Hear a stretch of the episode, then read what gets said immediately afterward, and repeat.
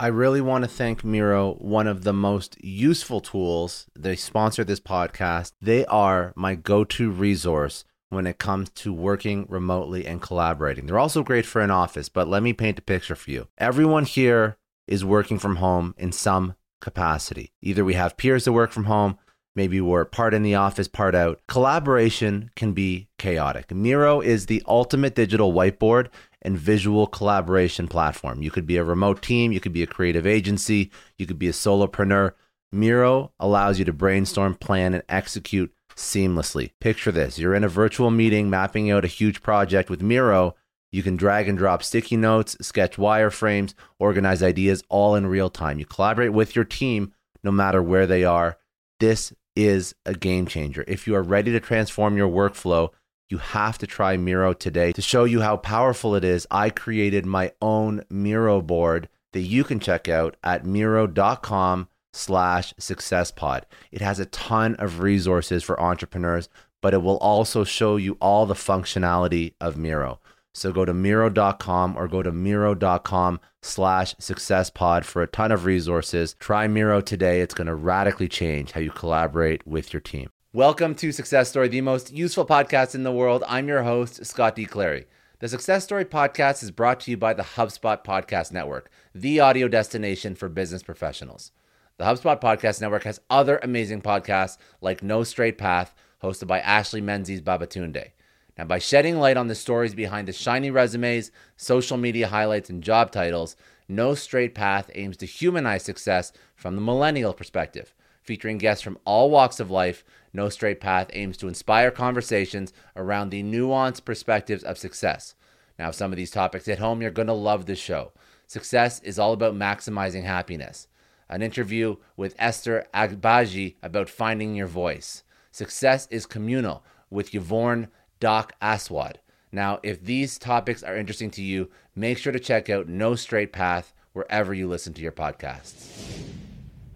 Today, you're going to hear me on The Blacklist, a podcast with Ulyses Osuna. We speak all things startups, personal branding, and billion dollar goals.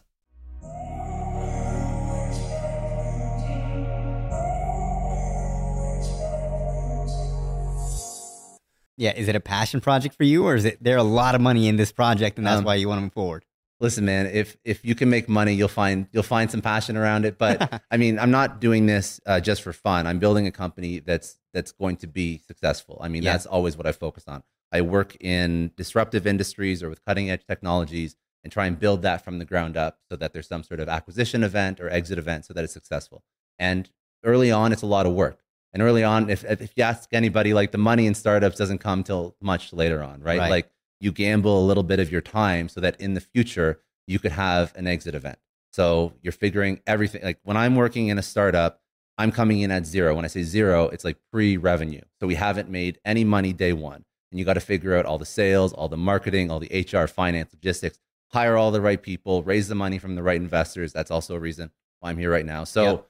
uh, I don't know why I subject myself to working in startups because it's, it's craziness, but it's a lot of fun for me. And I've yeah. worked in startups as an operator. When I say operator, like CRO, CEO, like I am now, the head of sales and marketing, VP sales and marketing. I've worked in startups like that. I've also worked as uh, like a fractional CXO. So working with a whole bunch of startups is almost like a consultant. Right. And that's sort of been like my, my career. I mean, like if you Google me, a lot of the stuff that comes up is the podcast that I built, brand that I built, but ultimately all that fun stuff has been built off what I do in my nine to five. Yeah. And, you know, we were talking off camera that right now you are kind of building up your personal brand. I'd say you do a great job because you have a million followers on Instagram. You have a ton of downloads on your own on your own, you know, podcast. Yeah. Um, why are you building your personal brand now? And are you helping any, you know, any other companies kind of do that, do the same? So, okay, great question. Because everything that I do for myself, I do for the companies where I'm leading those companies. Yeah. Right now, I'm in a CEO role, but previous, I was heading up all sales and marketing and the content strategy that I use for myself, get my own podcast out there, and to get sort of my name in front of as many eyeballs as possible. I use that if I'm going to take a product to market.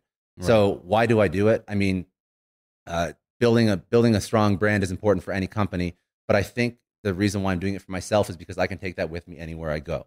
True. So I started doing. I mean, I'm this. I'm a student of the Gary V's and the Grant Cardones of the world that have built incredible brands. Love them or hate them, but you know their name, or at least you know some of their names, right? Yeah. And the thing is, when you build a name and you build a tribe and you build an audience and a community like that, you can take any product that you take to market and you immediately have eyeballs on it. So you look at what Gary Vaynerchuk's done with VaynerMedia, Vayner Sports, Empathy Wines, all the products that he wants to launch, he immediately has eyeballs on it. Yeah. And he has eyeballs on that product. So why not get started? Because building a personal brand is what? It's just talking on social, usually for free, about things that you already love and care about and you're passionate about. Right. You build an audience of like minded individuals around that thing.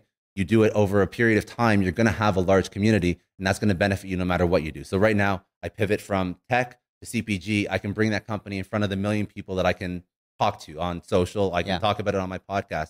I can run ads on my podcast for my own company if I want. I could do whatever I want, but that's because I spent, well, about four years now, every single day putting out content across social, across podcasts, across newsletter. I do that purposefully. So then 20, 30 years, I don't know if I'm going to be with On Me. I have no idea what's going to happen with this company, but whatever I'm working on then, I still have my name, right? Yeah. So that's the goal.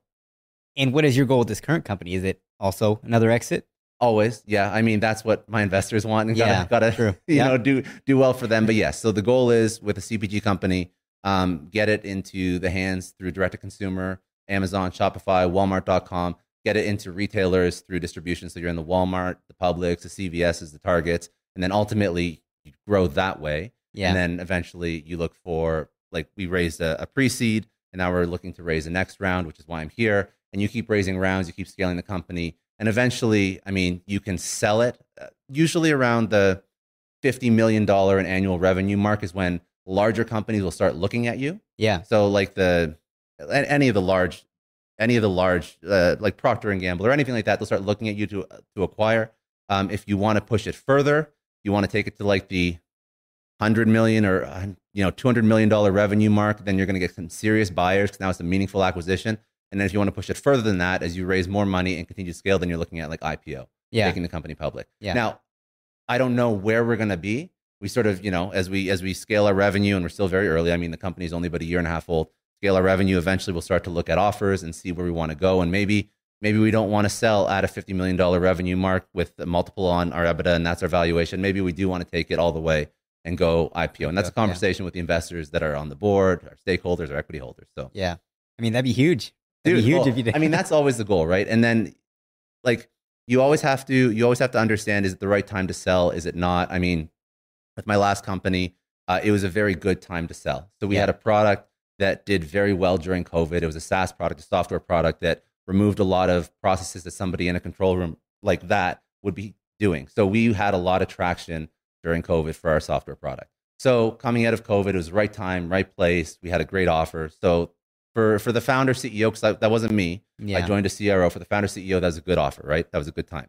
Um, I don't know what we're going to do, but I know that the current investors for the new company, they really want to take it big. And I'm down with that. Like that for me is very exciting. Like I don't want to sell the company when we're only doing 10 million in revenue or 20 million in revenue. For me, I would like to go big. I mean, if I'm committing a lot of my life to it right now, that's exciting. I don't Yeah. know what the future holds. Hopefully it's age as well. Who knows? But like you always want to shoot big. right, right. And how long do you think it'll take until you guys start looking at those offers? Because Hmm. you know it is hard to kind of guess when you're going to hit that certain revenue, but Yeah. um, you know, at a certain point, doesn't it become almost predictable? It does. I would say that with a CPG company, with a product that is in a blue ocean, I think you'd want to put between six to six to 10 years into it. Yeah. That's a pretty safe bet. If you aren't having significant off, I mean, if you're not, if you're not hitting certain revenue milestones, even after three or four years, after a while, you're going to wonder if it's worth it. I mean, True. a business should be scaling. But I think that if you want to have a meaningful exit, the six to the 10 year mark is pretty safe. Yeah. So that's sort of where I'm shooting for right now. And that's a mixture of, again, direct to consumer sales and retail distribution. Yeah.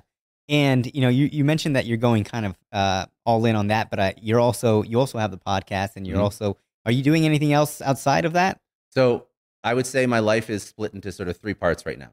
And I say three parts, but I mean, ultimately, the majority of my time is invested in building a startup because that is the, the, the biggest time suck for sure. Yeah, a ton of work. The other things that I'm building would be my personal brand and a passion project that I'm heavily involved in. Um, I'm helping two other partners build a private equity firm that focuses on investing in startups. You were and telling me about flowing- that. Yeah, exactly. So that doesn't take as much of my time. Um, I have two partners that do a lot of the work for that just because I don't have the time, but that's always something that I've been passionate about. So uh, as as you know, as my career progresses, as my life progresses, um, I love working with business owners. I love working with entrepreneurs. I love helping them understand uh, what works, what doesn't, based on my experiences. I mean, I like investing in businesses. I like finding good opportunities. That to me, I can do for the rest of my life because Yeah. that isn't. It's a lot of work. It's not a. It's not as much work as building a startup from the ground up. So I mean, like 100%. if this, if Onme goes very well in in my future, angel investing, uh, investing in different companies, both cash flowing and more uh, like high risk startups. That's probably where I want to go. Yeah. But that's that's where everybody who has like a good career, good exit eventually goes. They want to invest. They want to sort of True. like give back to the, the business community. Yeah. And I think if you have that personal brand and you take it with you, then I mean anything else you Hundred promote percent. is gonna So you want to look at somebody who's done this well, but not. So I'm looking at startups. I'm looking at tech companies. I'm looking at cash flowing businesses, and I would leverage my personal brand to find both deals. Because if you're trying to invest, you need deal flow and you need investment, right? Yep. Because you don't always invest 100 percent of your own money. In fact, that's kind of stupid. Yeah. You usually find a pool of investors or LPs, and you invest their money because you can find good deals. You can find good businesses. You can help them grow, and you can sort of fix the things that are wrong, right? Right. So if you have a personal brand, you can you can find both. Now, who's done this very well for real estate is Grant Cardone. So Grant Cardone has a huge brand, and he finds good deals, and he finds a lot of investors through his personal brand. Yep. So in the future, maybe I want to do that with more traditional investment, venture capital startups. That's something that I could see working really, really well. And I don't think a lot of people understand the power of personal brand when it comes to uh, building out a VC firm, building out a private equity firm, because these are not the industries where personal brand has really come prevalent. No. But you start to see leaders in these types of firms starting to understand it. yeah. So, like, um, uh, for example, David Rubenstein, um, uh, Carlyle Group, like he's going on podcasts more. Like he's putting himself out there. One of the largest private equity firms in the world. So you start to see people that maybe at one point in their career were more legacy thinkers in terms of personal brand, where they didn't really get it. It doesn't make sense. Now they're trying to put themselves out themselves out there so they can start to build an audience and a community around their name. yeah. So, I mean, if you look at some of the industry leaders that are starting to adopt it, who are in pr- pretty legacy industries like private equity, um, if that person is going to do it, like, why wouldn't you? You understand the value. You see people that are not even like the Gary V's and the Grant Cardones, but people that have built billion dollar fortunes. And that's like the only thing they haven't done. They haven't built a strong personal brand. These people are all billionaires in private Yeah. equity and they haven't built a personal brand. And now they're trying to double down and get more exposure because they, they want that and it's going to help them do whatever they choose to do, and it will also help them. Um, I think, uh, I think it's just a general net positive for their business. So if you look at a big bank or a big private equity firm, or even like a VC firm, and it's just a firm, it it it humanizes the business, right? Same like you look at uh, Elon Musk and Tesla, who has more followers on Twitter? It's Yeah. it's Musk, right? And if you look at Richard Branson and Virgin, it's Branson who has more of a community around him. So it doesn't matter what you're in. The point is having a personal brand humanizes the business. It's like the almost like the celebrity CEO, right? Yep. Like you want to put yourself out there. So start now with something you're passionate about, and you don't know where it will go, but it'll be, in my opinion, a net positive as long as you're comfortable putting yourself out. I mean, you're doing this is your job, this is your life. Yeah, yeah, hundred percent.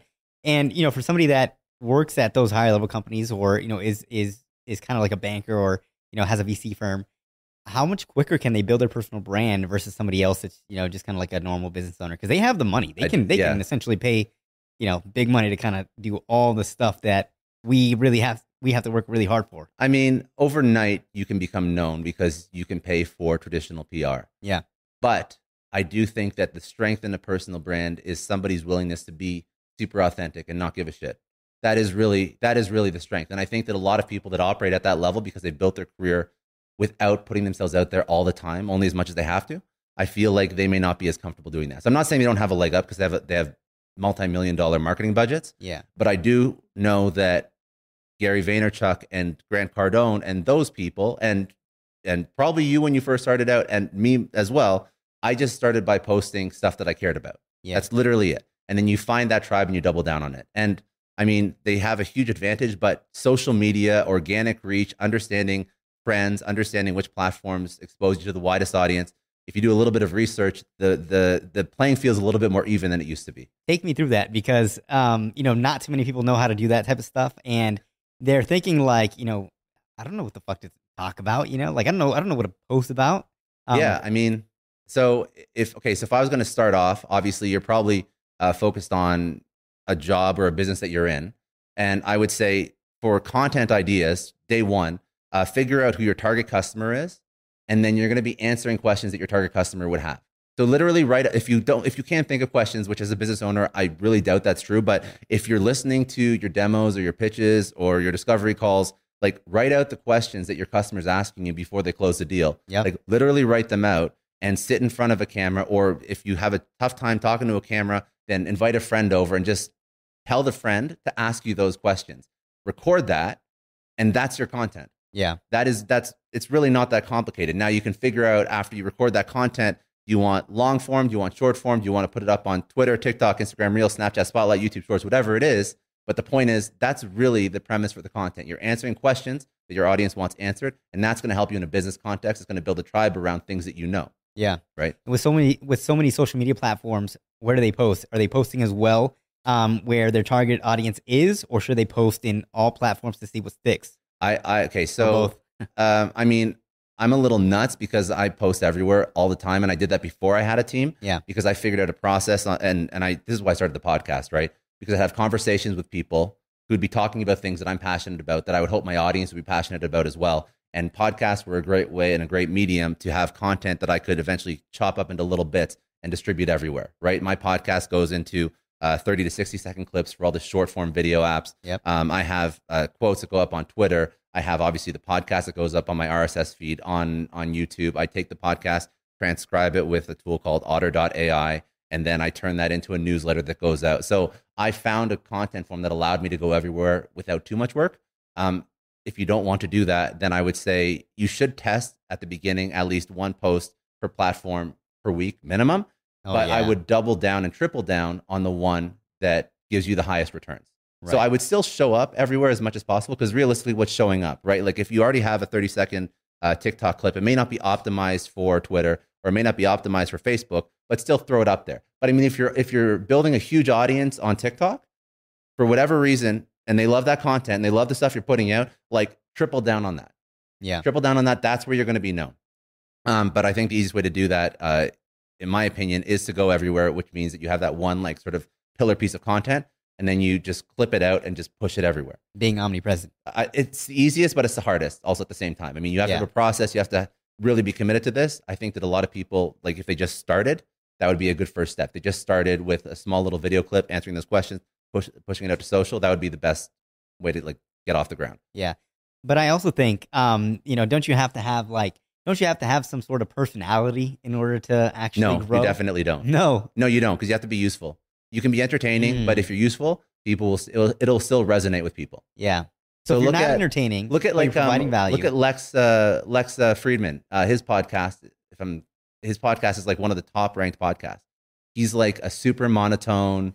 like I think he's like a, a a professor from I think MIT if I'm not mistaken. But he's had like Zuckerberg on his podcast. He's had Musk on like three times. Like Yeah. he's a content creator. He's incredibly articulate, very smart, and he's not necessarily that charismatic or entertaining. He just shows up, delivers tons of value. Yeah. Yeah. Wow. Well, for anybody listening, that means, uh, you know, you guys don't have no any, excuse. yeah, There's literally no, excuse, ever, and, and it doesn't have to be like business. It could be like if you if you're starting like a dog walking business, like push out content about that because that will also act as demand generation and top of funnel for any business that you create. Yeah. Yeah. No, that's huge. Um, all right. So tell me, you know, for for people that are listening that have uh, never heard of you before, um, you know, what what is it that you want to be known about? And you know, from five years five years looking back, you're gonna be like, okay, yeah, like you know, I totally did what I wanted to do. Um, man, that's a good question. Uh, five years looking back, what do I want to be known for? Um, I I think that the reason why I'm building out another company is because I want to have a big win, like a household name, a household name that I've been able to build up with an incredible team from the ground up, and have that, you know, like as the Scott built this. Why though? Why does that matter to you? To me, it's like it's a it's an accomplishment. It's an accomplishment that I was able to take something from zero to billions of dollars. Yeah. I have no idea if I'll be able to accomplish it. And if not, there's a lot of like, you know, milestones along the way that I still I'm still happy with where I'm at right now. But the point is I think that's an incredible an incredible accomplishment. Yeah. Now, if say I can't do that, what I can do is is at least deploy capital and invest in companies to create uh, minimum a billion dollars worth of value. Yeah. If I can't do it on my own with one company, I know that I could take several companies from the ground up, from zero to 10, which is somewhat my sweet spot right now, and uh, provide tons of value to the world at large through startup investment and, and helping founders sort of navigate their way through their first, you know, few sales, few customers. So for me, it's like, how do I, how do I have a billion dollar mark on this world? That would be a level of accomplishment for me. Yeah. Yeah. Why?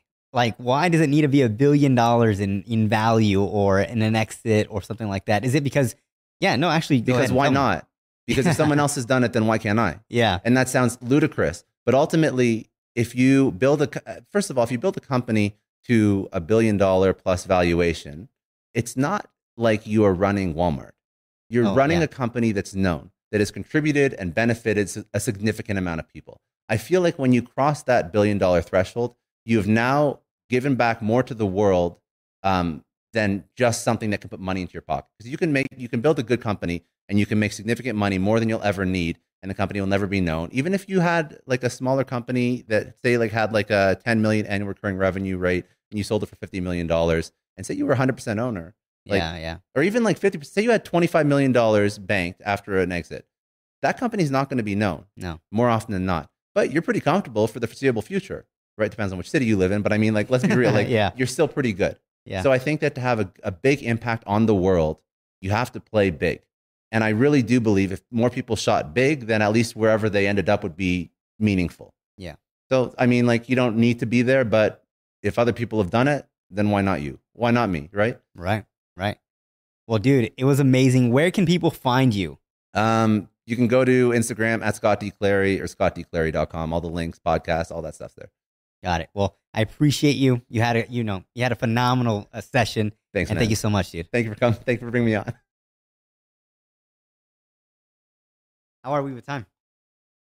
I want to take a second and thank Indeed. They're a huge sponsor of the Success Story podcast. And as business leaders, we're all driven by the search for better. But when it comes to hiring, the best way to search for a candidate isn't to search at all, it's to match with Indeed. Now, if you need to hire, you need Indeed. Indeed is your matching and hiring platform with over 350 million global monthly visitors, according to Indeed data, and a matching engine that helps you find quality candidates fast. And Indeed doesn't just help you hire faster, 93% of employers agree Indeed delivers the highest quality matches compared to other job sites, according to a recent Indeed survey. You need to ditch the busy work. You need to use Indeed for scheduling, screening, and messaging so you can connect with candidates faster. All the tools you need are in one spot. Join more than 3.5 million businesses worldwide that use Indeed to hire great talent fast. And listeners of the show will get a $75 sponsored job credit to get your jobs more visibility at Indeed.com slash Clary. Just go to Indeed.com slash Clary right now and support our show by saying you heard about Indeed on this podcast. Indeed.com slash Clary. Terms and conditions apply. If you need to hire, you need Indeed. This episode is brought to you by NetSuite. Now, as a business owner, I always remember when my company hits a growth spurt. It's great, but then you realize that things start to break. Things are taking three times as long. Manual processes start to bury your team in paperwork and admin, and you really don't have one reliable source of data or truth to understand how healthy your business is. If this sounds familiar, you have to know three numbers 37,000. That's how many businesses have upgraded to NetSuite, the number one cloud financial system. 25. NetSuite turns 25 this year. That's 25 years streamlining accounting, inventory, HR, and more for growing companies. And one, because your business truly is one of a kind, NetSuite gives you customized solutions so you can manage everything about your business in one place from inventory to invoicing, one powerfully efficient system. I love having all of my data in one spot.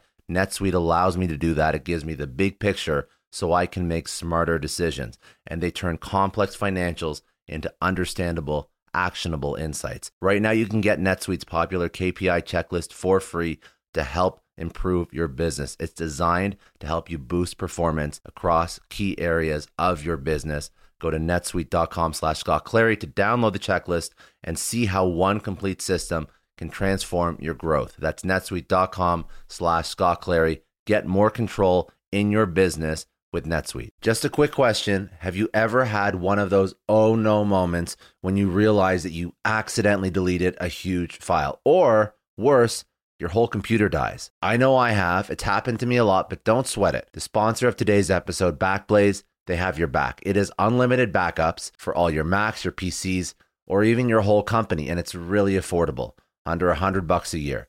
If you're running a business, they take the stress out of protecting everyone's data. If you need more bells and whistles for compliance, so on and so forth, they have enterprise options too. Honestly, losing data sucks, but Backblaze makes getting it back easy.